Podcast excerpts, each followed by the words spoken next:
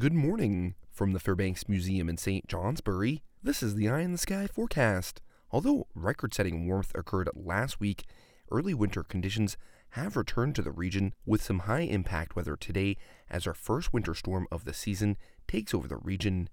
This allows for periods of moderate to heavy snow through this morning that will change to wintry mix and rain over most valley locations by and through midday today.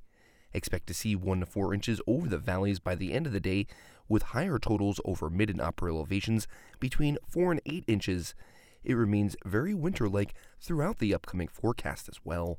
Checking out the forecast details, there's a winter weather advisory until this evening. Today, cloudy with snow that will be moderate to heavy through the morning. Snow turning to wintry mix or rain over the valleys by midday. Snow and mix tapering off to mountain snow showers later in the day. 1 to 4 inches over the valleys with 4 to 8 over mid and upper elevations. Least total south. Highs, they'll be in the 30s.